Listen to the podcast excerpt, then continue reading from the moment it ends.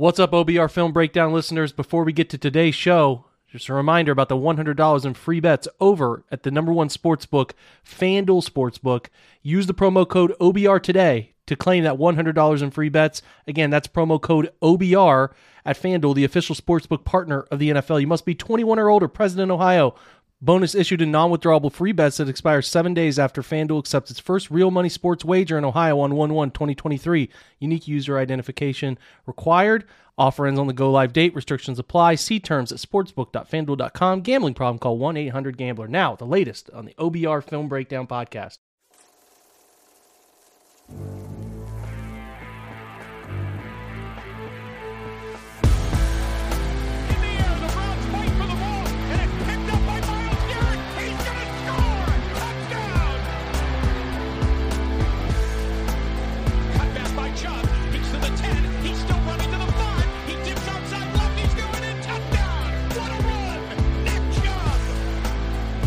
Hi, guys. Welcome into the latest edition of the OBR Film Breakdown. It's your Wednesday, November 30th episode, and that means we're wrapping up the November month, which has been great for all of us involved here. Uh, you know, Jared and, and Jordan and John and all the regular guests. We, we really appreciate you guys participating and listening in November. A reminder as we jump into the Burning Questions episode that we are presented by FanDuel the presenting sponsor of Blue Wire and this show uh, specifically. And we're pumped about the OBR promo code to get that $100 in free bets at the turn of the calendar year and the legalization of sports betting in Ohio. But you have to get signed up before that happens. So just a reminder use that promo code OBR. We are going to sort of talk about uh, a little bit of now and later with Jared. And that's probably going to be the theme of this week as we talk about a bunch of different things surrounding the Browns in this transition week because we really are in a transition week. I I made the joke, Jared, as we welcome in Jared Mueller, that it was so funny the way people were talking about uh, about uh, Jacoby Brissett. It was almost like he was going off to D Day or something, some so going off to serve his country. Like it was. Uh, it was just really weird, and I think I saw somebody else uh, said something similar on social, and it's just kind of funny. But but I think what what it meant and what people were trying to convey was that we're pretty thankful for the guy, right? I think I think the reason people are thankful for Jacoby is everything that happened around Watson, which we all have sort of done our deed of of of making peace with it. There's nothing anyone can change around what's happened to Deshaun in the past. All we can do is talk about the future and how he shapes his personal life and what it looks like for him as a member of the community.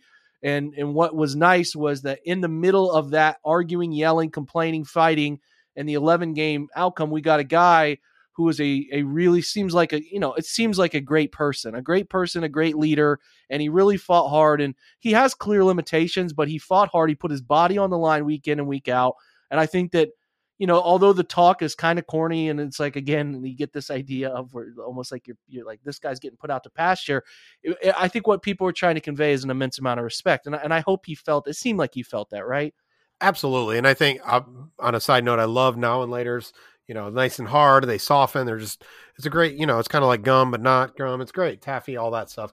Yeah. And I think, you know, even for J- Jacoby Brissett, not to try to be too cheesy, but there is a little bit of now and later to this. Like when he goes into this offseason as a free agent, he is a player who, as long as there's no injuries or anything like that, is his last game is beating Tom Brady and the Tampa Bay Bucs in overtime with uh David Njoku catch and an Amari Cooper catch, right? Like those are the two lasting memories of the last game he's probably going to start for the Cleveland Browns and and so for him it was now there's a win. It puts him in a position that they they could get to 10 wins in the season, but later is now Jacoby Brissett in maybe a better position than Geno Smith was as kind of a bridge quarterback. Uh, Mitch Trubisky, Marcus Mariota. We'll talk about some of those guys here in a second. But is he now in a position? You know, he took a one year, basically $5 million contract. Is he now in a position to get a two year, 20 some, 30 some? Like, what does that number look like for Jacoby Brissett? And you're right, the character of Brissett um, you know, has carried the day for those players in that locker room. You heard it from a lot of them. Jadeveon Clowney is one, uh, but you heard it across the board that Brissett really was the stabilizing factor uh, for the team as they struggled on defense and special teams. The offense kept them in games. and, and we talked about this expectation stuff before the year, right? Right, like all of these games. This game was actually one of the few games that felt like the expectations we had before the year, where the defense was playing well, and we'll talk about that a bit later.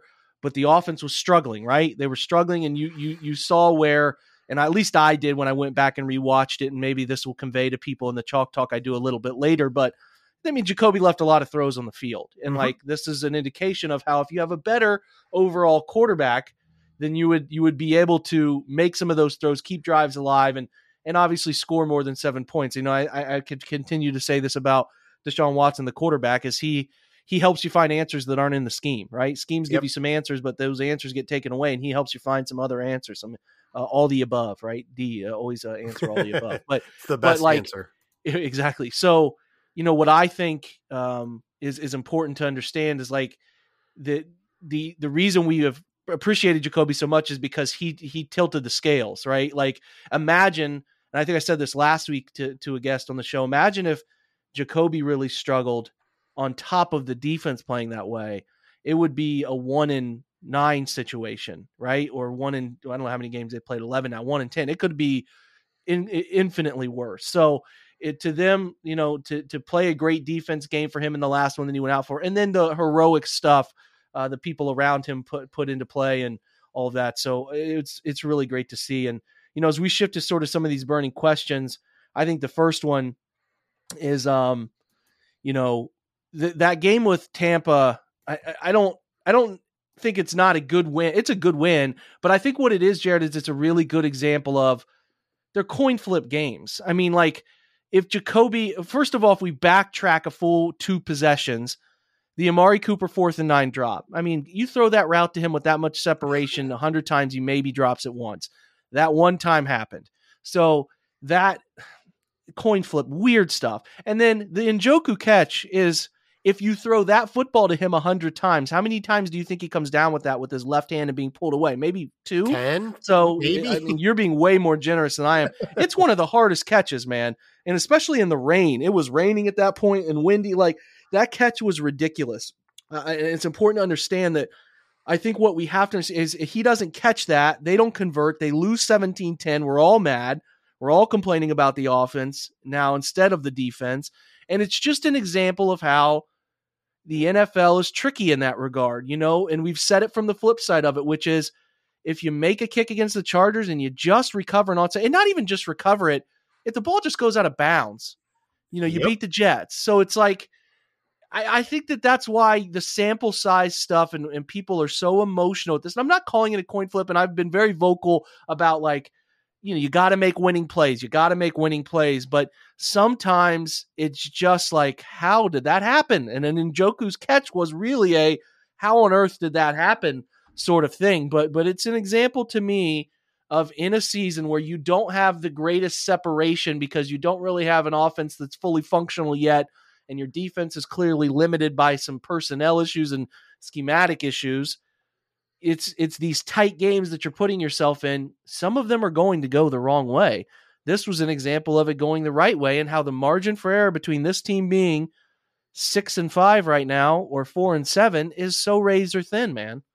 It is. I mean, you talked about those two those plays. Even you know in overtime, third and four, Myles Garrett offside, neutral zone infraction. I'll tell you the one that told I really believe the game was over. Promise you this.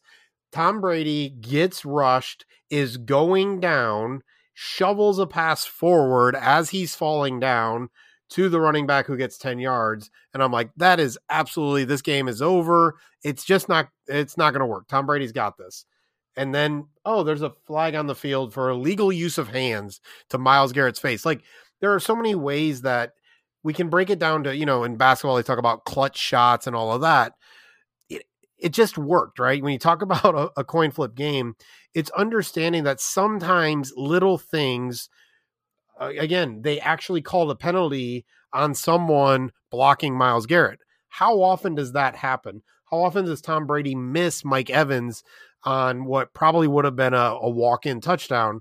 Um, Yep. You know, on a I think there was a couple of those, and so those coin flip games, we don't again, you don't dismiss the win because they stuck in it, right? They stayed with it. So Nick Chubb got 26 carries, right? Like Kareem Hunt isn't showing it, so he only got five. Um, you know, they somehow got Anthony Schwartz involved.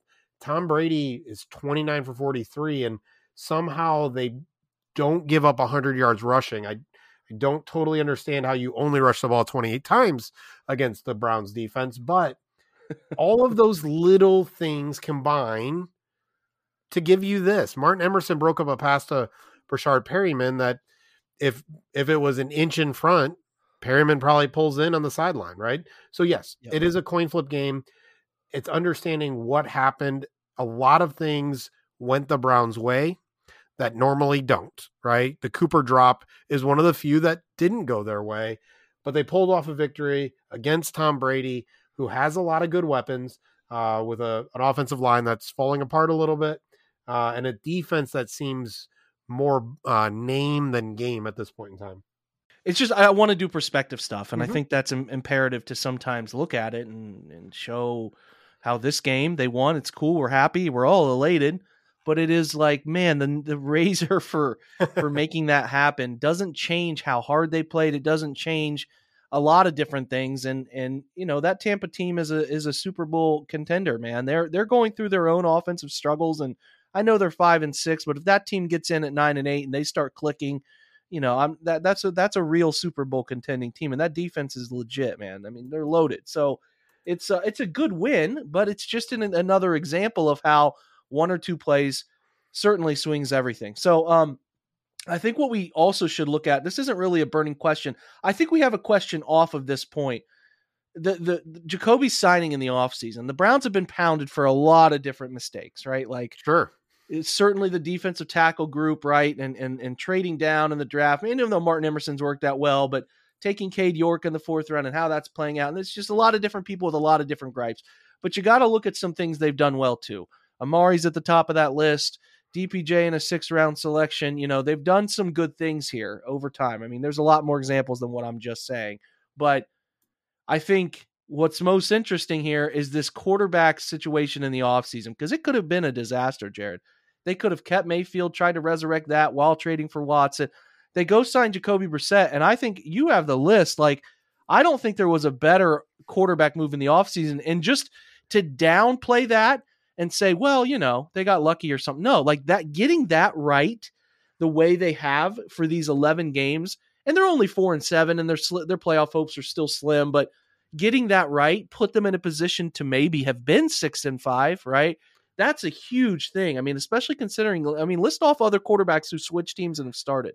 Yeah, Russell Wilson, multiple first round picks, second round picks, uh, and some players to the Broncos, been terrible. Matt Ryan to the Colts for a third round pick, been terrible bench for an undrafted free agent. Deshaun Watson. By the way, I'm looking at CBS Sports' ranking. So that was one, two, and three. Number Mhm. four, Jameis Winston can't get back on the field after being injured. Uh, the red rifle, Andy Dalton, now has his place. Carson Wentz, it was a unique trade, but they gave up a couple of mid round picks, uh, a third and a conditional third, and then they exchanged second round picks. So it's a little bit different, but basically two third round picks. One could become a second round pick. Carson Wentz benched for Taylor Heinicke.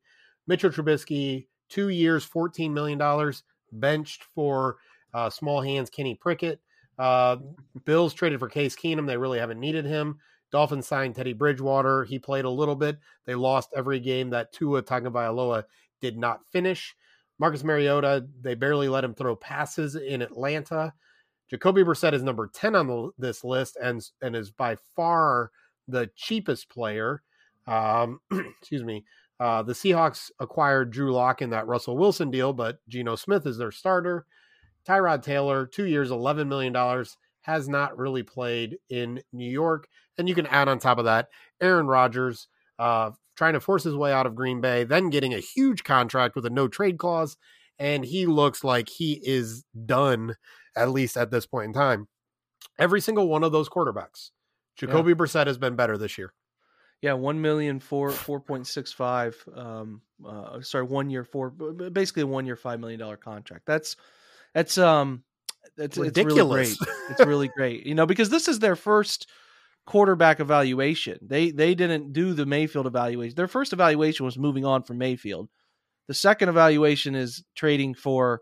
I think the Brissett signing came after they traded for. uh Yeah, it did It did. after Yep. they traded for Deshaun, and then they they go get Jacoby to to run the offense. So they deserve credit for that, man. They deserve credit for it. He was on track to put up probably right there with Mayfield's 2020. in terms of a full season. He was on track to throw for more than 4,000 yards this year, be the first Browns quarterback to throw for more than 4,000 yards since Brian Sipe in 81. Um, and, and, and again, one of the probably top two right there with Derek Anderson's 7 Mhm. um, seasons of a quarterback since the return. So you, you really have to give, you have to give them a bunch of credit for it. And I think the question, the burning question that comes off of this, and a lot of people are like, well, let's keep him around next year. I think I would say he has earned the chance to start for somebody else who needs him. Now, I think it's got to be a very specific place, place that runs a similar style of uh, under center shotgun offense or under center uh, play action, solid ground game, solid offensive line. That wide zone base is really good for him. West Coast type throwing stuff is good for him. Um, But but I think he does. He's priced himself out. I don't think they want to pay. That, uh, in my opinion, Jared, you tell me if I'm wrong.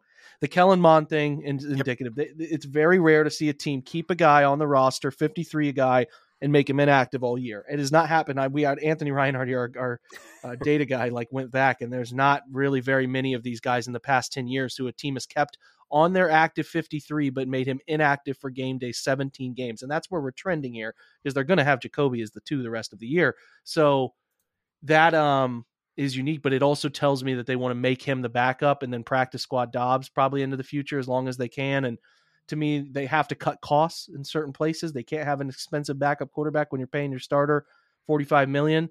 Um, so that's probably where this whole thing is headed. Uh, And I think, but beyond that, I think Jacoby's earned a chance to start for someplace, maybe Tennessee, maybe while Jimmy Garoppolo goes to maybe New York, he could go out to San Francisco while Trey Lance is getting healthy. He could go down to Atlanta and play there uh, for a year. You know, if they don't want to keep Mariota, uh, and then there's there's uh, the Rams, right? The Rams are going to have to deal with whatever the long term ramifications are of Matthew Stafford. Now, I don't know that that the Rams feel like a major blow it up offseason team. We'll see where that ends up going, but uh, Can there's, you get some teams get like that, Aaron you know what I'm saying? Donald for some of those backup third round, seventh round picks they, the Browns have left? Because that'd be great. Um, Yeah, send send him over. We'll send Yeah, Winfrey too. We we'll, we'll get you. Yeah, I think. Um, yeah, I think obviously Jacoby has earned that right. Um, I, you know, even another place is Tampa.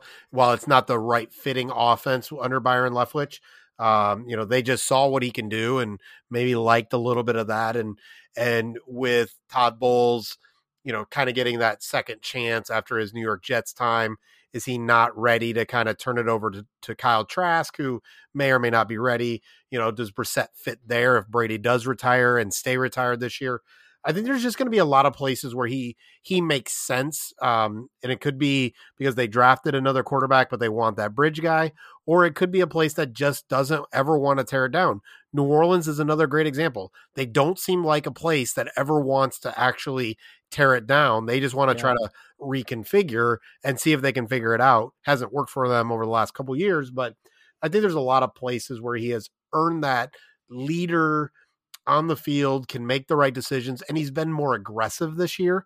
Um, you know, some of the knock on him was he was too cautious, but even as the years gone on, he's become more aggressive. So yeah, I think he absolutely has earned that right. And then Browns fans, if he's not coming back, you root for him to get as much money as you can, not just because you like the guy, but because that's a better opportunity for uh, a compensatory pick. Yeah, and I think Jacoby's going to seek out another opportunity. I don't think he's a comfortable player sitting behind people. Like I don't think that's where he wants to take his career. And he, he went to Miami because he thought he could beat out Tua and play there. And although it was the wrong offense for him, it was still an opportunity to get on the field. And I think he'll be hunting that again this year. And he'll have a forever fan and a lot of us. I will always pull for Jacoby the same way people who I talked to from Indy said the same thing when they uh, you know talked to me about him ahead, of the year. And I totally understand now where they were coming from with Jacoby. So, um, you know, we'll see. Hopefully, Jacoby doesn't have to play anymore this year because that means things are going pretty well with Watson. But you never know. Any injury could happen at any moment, and I'm sure Jacoby will still be ready. So, we're going to take our only break of the episode. Uh, and we come back, we're going to talk about kind of looking forward a little bit here about what the remaining games look like and obviously the huge transition uh, at quarterback. We'll be right back. What's up, guys? Welcome back into your Browns Parlay of the Week, presented by FanDuel here on the OBR Film Breakdown.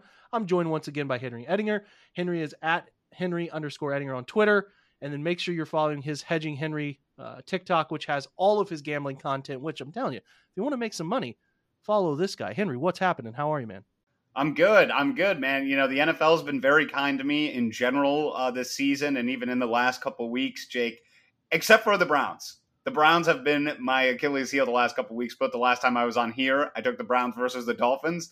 And then I was on the other side last week. I was on the Bucs and David and Njoku with that incredible catch, and then the Browns winning in overtime. I was, of course, happy as a fan of the team, but my wallet was uh was less happy with the, that end result there. So hopefully we can turn things around this week.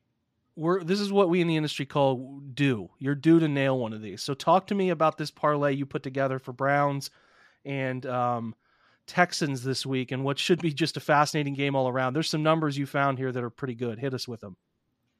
Yeah, there are a couple things I really like in, in this game. You know, I like the Browns, but it, the number's gotten all the way up to seven, which is obviously a key number in the NFL. So when that happens, I like to look to the first half or the first quarter. Deshaun Watson was great as a favorite against underdogs uh, in his time with the Texans, and so I expect him to come out firing uh, in this game as well. So I think I like the first quarter the most here, Jake, at one and a half. So that would be the first leg that I would include in a parlay is the Browns minus one and a half. Uh, you know, the first half's not a bad number either, uh, but but I lean the first quarter right now as the first leg. Uh, Stefanski and the group are so good at scripting too, right? They're they're usually a first quarter front runner, so that's a good that's a good one to take. And you have to imagine they're not going to the Texans are, are not going to know what to expect out of this offense. Mm-hmm. You know, Kevin Stefanski's had how many you know weeks and months to to come up with a script specifically for Watson. Uh, you know, with some wrinkles in there, you have to imagine uh, that they're going to come out uh, with with some fun wrinkles in this offense. And and on that point, Jake, I think one of the other things I really like in this is Watson's over rushing yards. Uh, you know, we we've seen that uh, in general be a profitable thing for a couple quarterbacks in the NFL this year. Kyler Murray, Daniel Jones, as teams get you know more comfortable letting their quarterbacks run. And this Browns offense has some designs in it where it seems like there are some opportunities for the quarterback to run and of course, Jacoby Brissett was not taking advantage of that. I think there's a great chance that Deshaun Watson does that in this game. So I expect, you know, his rushing prop to be in the high 20s, you know, 27 and a half or so. And, and I would take the over. Uh, I think he's going to end up in the 30s or even higher in this game, potentially in the 40s for his rushing yards. Uh, it, you know, I expect the Browns to use his legs. Yeah, they'll put some wrinkles in for him. They'll get him out in space a couple times, and also off of play action stuff we saw just last week, um, as the as the Bucs were heavy, heavy uh, committing to the run. Jacoby, a couple easy scrambles off of a man look and then off of a boot look, 31 yards rushing for Jacoby. Some call him the mini Tonka truck. Imagine when you get an athlete in space like Watson, you're going to see some rushing totals that are going to be pretty spicy. And I think you could take advantage of this first week back as long as it stays around that 27 and a half number. I think that's a good number to take. Good call. What's the last leg of the parlay you like? Njoku's over uh, for receiving yards. Uh, again, a, a, number probably, you know, that'll sit around 29 and a half, 30 and a half, uh, maybe slightly higher with Watson in there. But this is a, you know, a prop that I've been targeting even with Brissett in there. Uh, you know, Njoku's usage uh, allows for some explosive plays even in the screen game. Uh, as well, he went over this number last week, and it's been it's been a good one. So I, I like it in this spot as well with Watson back there at, at quarterback. Yeah, Watson loves his tight end. So that's a great line. Your mm-hmm. first quarter, Browns laying one and a half. Love that one. Watson rush over, as long as it doesn't get too ridiculous uh, when these come out officially on Friday into the 30s, mid 30s, something like that. We like it at that 27 and a half number. And then David Njoku potentially up to around 31 and a half or so. We like that over. Going to hit the tight ends a lot, especially against Lovie Smith's cover two defense that leaves a lot of middle uh, middle opportunities in the Browns horizontal stretch uh, structure. So that's your single game parlay of the week for the Browns. Uh, hit us real quick if we got some degenerates out there, Henry, who really want to get in on this Thursday uh, New England Buffalo game. You talked to me offline here about three really good ones you like. Hit us with those real quick. Yeah, I'm going to back the Patriots in this spot. I'm going to be on them just as a straight bet, but also, you know, as part of a parlay, I would include the Patriots plus five and a half. Belichick's record, not surprisingly, is tremendous on short weeks uh, where he has a you know the coaching preparation really can outshine uh, the others. So uh, in you know in general, the the Bills' underlying metrics with Josh Allen since this you know UCL injury are not good. Uh, I think that you know Browns fans saw some of his struggles early in, in that Browns game, and in general, the last couple weeks, this Bills offense just hasn't been the same. They got lucky really to win that game in Detroit. They were outplayed for large swaths of that game. Uh, so yeah, I really like the Patriots in this spot. So I would include their spread uh, definitely as part of a parlay here. That's at plus four right now. Um, if you want to get really adventurous, you could even do the money line, but I'll stick with plus four. And the guy that's been the most impressive on that Patriots offense to me is Rhamondre Stevenson. They've gotten him involved in the pass game and in the run game, and, and I really like his over in this spot. Uh, it's at 61 and a half right now. Uh, I could see him going well over that number in this game against this, the Bills, especially you know with my theory here that the Patriots are going to keep this game close and even potentially win it outright. Uh, and, and, along those same lines, again, building these same game parlays, you kind of want to have a theory for the game and, and, you know put some things together that might be correlated. And because I think the Patriots are going to keep this game close, because I think they're going to have some success on the ground, I'm going to take Mac Jones's under passing yards because I don't think he's going to have to do a ton in this game in order for them to be successful. And in general, I don't think that's necessarily the the recipe for this Patriots team to beat the Bills anyway. So I'm going to take Mac's under uh, with Rhamondre Stevenson over 61 and a half rushing yards and the Patriots plus four should get you about plus 390 on FanDuel as of right now. Love that. Then they do these game specials on the site too, which are really fun. You can get a range of odds 500 to 1900, 2000 to 4900. And then where I like to get uh, maybe put a little five, ten dollars down if you got some spare change are on the game specials of plus 5000 and above. And this one's fun. I always like this first and second touchdown score because you can get the first touchdown score right, but man, it's not that crazy to think one of these weeks you can hit the second one too. And the odds are beautiful. Which one did you see that you liked? Yeah, shot in the dark, but I like to have both the running backs uh, for these teams score the first touchdowns of the game. So Rhamondre Stevenson to score the first touchdown, and then Devin Singletary to score the second touchdown. Already talked about why I think Stevenson is going to be successful in this game. Uh, and the Bills' passing attack hasn't been you know as as potent. So you know in the red zone, I think there's an opportunity for Singletary as as well. you know at plus fifty five hundred, you know it's as you said, it's a five dollar bet, it's a ten dollar bet for fun, but I think there's some value there some value indeed, and, and they don't just have to to carry it; they can also catch the football, screen pass, something along those yeah. lines, and get in the end zone that way as well. So, listen, that's our FanDuel bet of the week, parlay of the week uh, in both regards. So you have two games to bet on now. Uh, continue to check out the OBR uh, and take advantage of the OBR's uh, promo code, which again through FanDuel is just literally OBR to get $100 in free bets. But a reminder, you have to be signed up ahead of time. You can't do it after the turn of 1 1 2023. It has to be a a pre sign up. Take advantage of that $100 in free bets.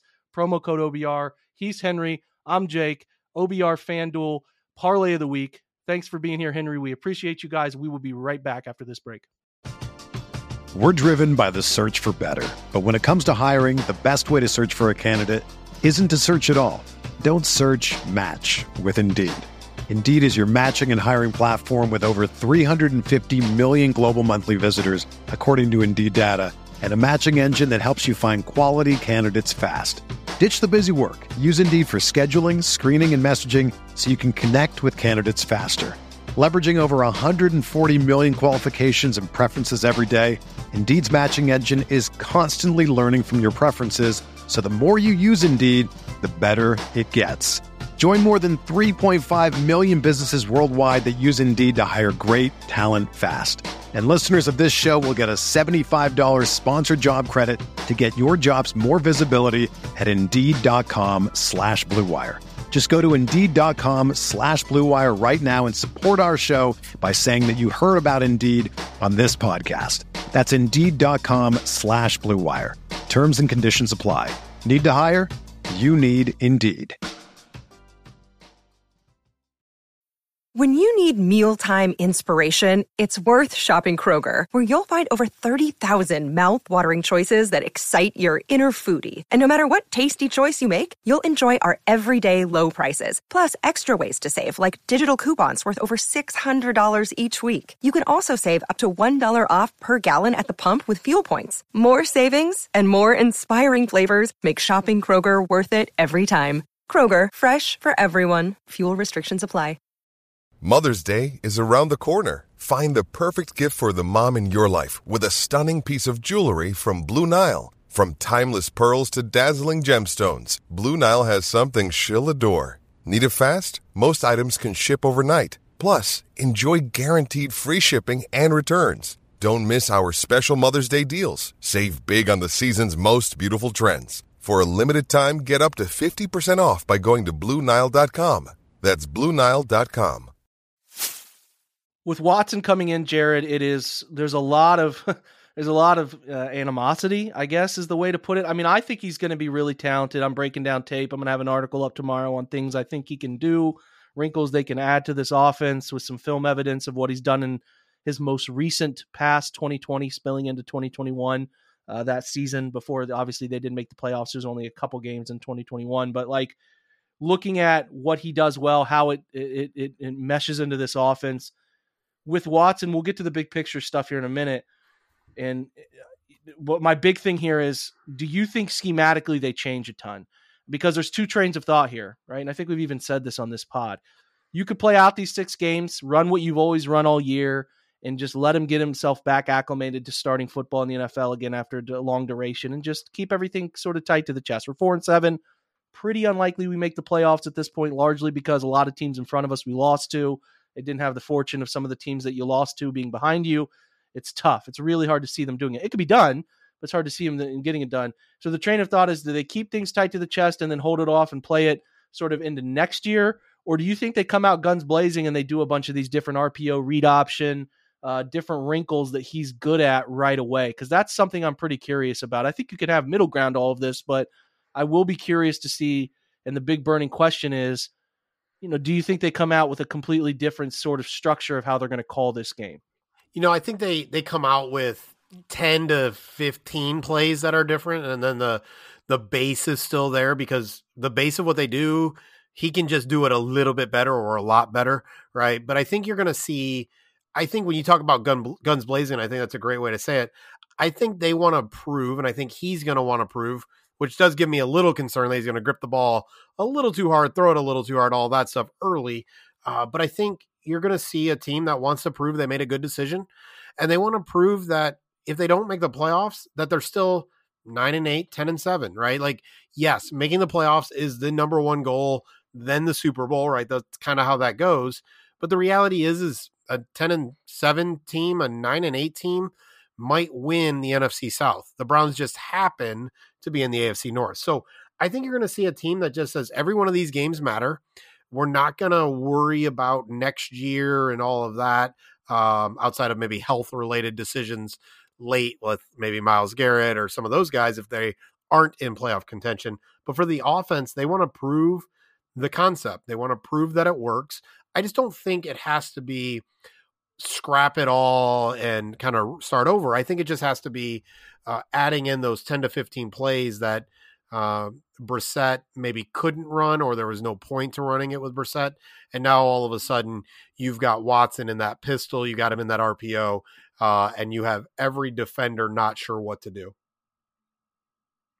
Yeah, I think you're right. Packaging plays. Uh, I don't think they'll make a total overhaul to what they do essentially, uh, and I don't think they need to because Watson can do a lot of the simplistic things. He's done them in Houston and various different coordinators there.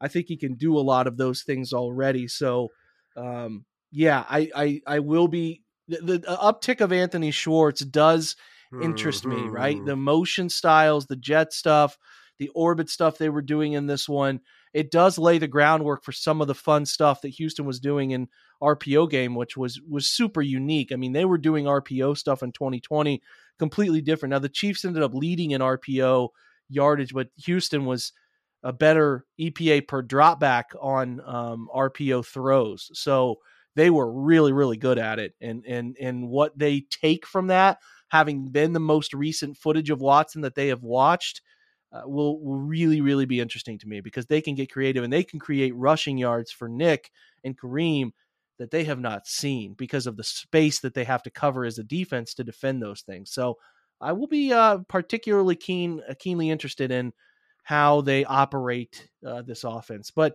the question then, Jared, off of that is the honeymoon period, right?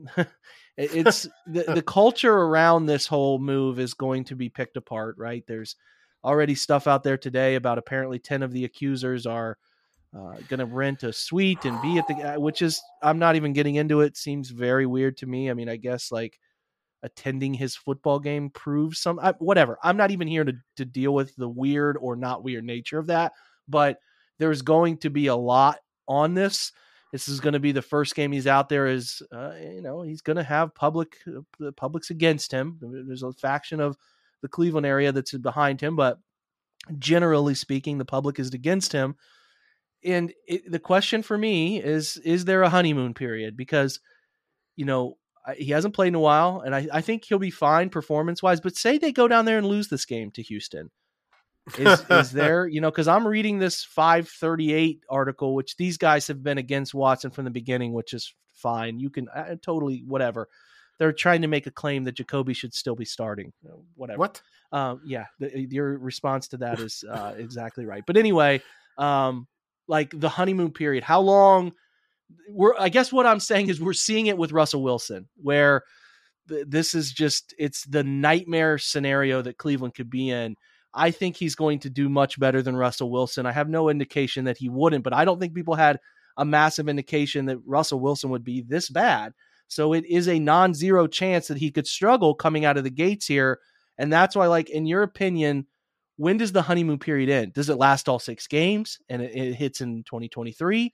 Or is there a time where now, with their back up against the wall, that he has to hit the ground running right away? Like, I'm just curious where you feel that tension settles in. I think the tension really does settle in halftime of the third game, and I I should have the schedule memorized. I don't know if that's the one of those home games, but I think game one, if there's some struggles, I don't think they should lose to Houston, even if he does struggle. But if there's some struggles, there's some understanding of that, the pressure of the situation, being in Houston, trying too hard, all of that, rust, whatever we call it. Uh, the second game, you know, if you see some flashes, but I think it's the third game where you where where fans will expect superstardom, right? Especially again, same offensive line, same offensive talent, no injuries. The Browns are set up to allow him to excel, right? Those Houston teams, those 4 and 12 Houston teams, you know, those were teams where outside of DeAndre Hopkins and sometimes you didn't they didn't have Nuk, you didn't have a lot of talent there. You didn't have an offensive line, you didn't have a defense, whatever it was. The Browns are set up to, to for him to be successful. I think it's really end of the second quarter in that third game that that really will be the breaking point if if it's mostly struggles in game 1 some flashes in game 2 but then he starts to struggle in game 3 i think that's really where it kind of becomes that should we just bring jacoby brissett in for the rest of the season and let watson kind of start fresh next year? Kind of weird conversation starts to happen. It'll probably because everything happens immediately it'll probably happen in the first drive if he misses a pass. But what you're really talking about is that that real conversation where the fan base, the majority are now going, wait, something's off, something's not working, this isn't right, this isn't okay. From on the field, we already had it all off the field, but mm-hmm. on the field, something's wrong. Yeah, I think that that leads to the next question, Jared. Is like, what kind of rust are you expecting? Now, people think that just because you haven't played a game, you're not playing football. That couldn't be further from the truth. You're practicing with the ones, you're out there, you're moving. I know it's not game environment, but you're not, you don't just forget everything. But I do think it's a fair question of how much rust would you expect, jitters, nerves, all of that. Do you think it takes a quarter, a game, a couple games? Like, I think people have been all over the map a little bit with takes on this. So I'm curious what you think. Um, so I studied Watson a lot coming out of Clemson, and I remember you could see the games where he was pressing and you could see the games where he was just playing football and they were significantly different and you could tell early in a game if i didn't know what the results were the, of the game was or how he quote unquote played i could have told you in the first quarter or so and then he tended to and again obviously we're talking about very very young deshaun watson versus you know, prime of his career, Deshaun Watson. But what he ended up doing is then pressing even more. And so I think it's going to take him a couple of quarters, maybe even going into the third quarter of that first game. But I'm not actually really worried about rust because rust is more about mechanics and and some of that. My primary concern is going to be two things. It's going to be around timing, right? He hasn't played with these receivers. Uh, Amari Cooper is a unique route runner David Njoku. Like there's just some uniqueness to those players that getting that timing down will be huge. And then the other would be communication, right? Whether it's an audible or him just trying to look over at one of the guys and thinking he got the adjustment he wanted him to get with that little head tilt or whatever. Some of that communication stuff is the, those are the two things I'm really worried about. I'm not worried about Rust. We know he's put in the work. Um, we he showed it on Instagram a lot, uh, just the different uh, workouts he was doing and all that kind of stuff. He's been back with the team for weeks now, and he's been practicing for two weeks. I'm not really worried about rust. I'm just really worried about timing and communication, really kind of that rote memory kind of stuff. I think it'll be imperative, and we'll close with this one, Jared. Like, if there is rust involved here and he's slow out of the gate, which I think would not be an unexpected outcome at all, even even in Houston against a team that is kind of you know they've packed it in. Their their talent is minimal and they've they've been struggling for a while here. Like the defense was what we saw against Tampa a step forward, or was it just what are you doing, Tampa? Why are you making this harder than it has to be? And we'll see them fall back because what you do need is that version of a defense forcing a bunch of punts. Not going to force turnovers. Nine punts they forced Tampa into. Is that going to like my big thing here? You need to win. I don't care the look of the win. You know, we're all thinking they still need to overcome the defense, and Watson coming back helps them uptick toward 30 points a game, whatever, whatever. But if he's rusty, you do need this defense to be a version of we saw last week. How confident are you that what we saw last week is moving forward versus Tampa just being like getting in their own way? Not whether that was third or fourth down decisions or their inclination to shy away from running the football between the tackles the way the Browns have struggled to stop. Like I'm just curious where you sit on the defense after what was a good performance. You can't take that away from them. Yeah, you know, for me, I think it was a good performance, but I think uh, you know, like most things we talk about, it's a both and. You know, Tampa Bay was so hot and cold; they had two, four, six three and outs, one four and out. Well, that was that was going into the end of halftime, but uh, still, they had six three and outs, and then they at least initially they had scored, you know, for a while on anything that was not a three and out through the first half. Um, I think it was it was a lot of of of both to be honest i thought the defense seemed to be where they needed to be on a regular basis and i think tampa what they didn't do a lot of that the browns have really struggled with are a lot of the counters and things to get kind of the over aggressive players out of position right they didn't do a lot to leverage against the stupidity of the browns they didn't do a lot of eye candy in front of so that Grant Delpit came down or John Johnson came down and then this player was available, you know, in the in the void in the cover 3 or whatever. They just didn't do a lot of that. Tampa tends towards they have really talented receivers and Mike Evans, Julio Jones and Chris Godwin.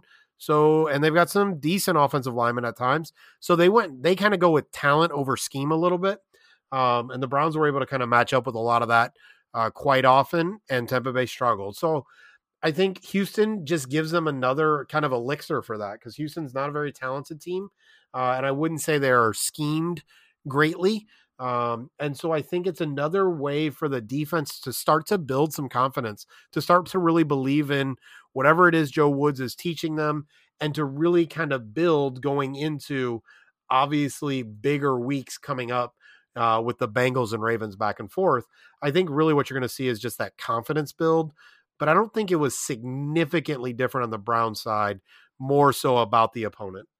Yeah, they did some subtle stuff, right? They played their defensive ends in a different way for me. They were pretty aggressive rolling down uh, safety wise and getting an extra man into the box. Not, not, that they haven't done that, but I think with the change of the defensive ends and how they were attacking the football, it did lead to some better interior run results. But I need to see more of it to, mm-hmm. to be a believer, to, to your point, right? Like, Houston does have Damian Pearson. If there's one thing they want to do and do often, especially changing to Kyle Allen at quarterback, like they want to they want to run it and they're going to challenge Cleveland in every way, shape, and form to run the football. We need to see extended periods of time where the Browns stop the run before we really believe that this is a a team that can hold groups of talented uh, you know pass catchers and run you know football uh, you know running backs here to 17 points on some sort of consistent basis. So a great performance, but hey, we need more evidence. And I yep. think that's pretty fair to say at this point. So we'll wrap this one up. This is another fun episode, Jared, where we got together to look ahead. There's a huge week of, of, of uh, emotion and um, you know, all of it. This is the first game of what is the future of the Browns quarterback position and franchise direction. So there's a lot on the line and it's a good opponent to start with, to be honest. And we'll see if they but it's also a very dicey one that if you were to somehow lose that game it would be really di- you know i'm not going to go there but um we'll see i think a lot of good topics covered here jared we appreciate your uh, input and insights my friend Absolutely, brother. It's always good to talk to you, and you're always great to have a bunch of different J named guys on your show. That's right. I, I stick to a very specific type. I didn't even think of that. So yeah, we'll try to expand our names next year. Anyway, listen, thanks to Jared for showing up doing this pod. You guys listening to it as always. Check out the OBR. Should some good content up for your Wednesday consumption. Check that out. And if you missed Chalk Talk on Tuesday night, you can go back and find that on the OBR's Twitch channel to uh, get the insights on all the stuff that happened, both offensive line, scheme, defense, all the above. So we appreciate you guys stopping by. Have a great Wednesday. Thank you again. Shout out to FanDuel, our presenting sponsor. We'll be back tomorrow with Jordan to talk around, uh, talk about around the NFL stuff. So join us then. Thanks, guys. Have a great Wednesday. Go Browns.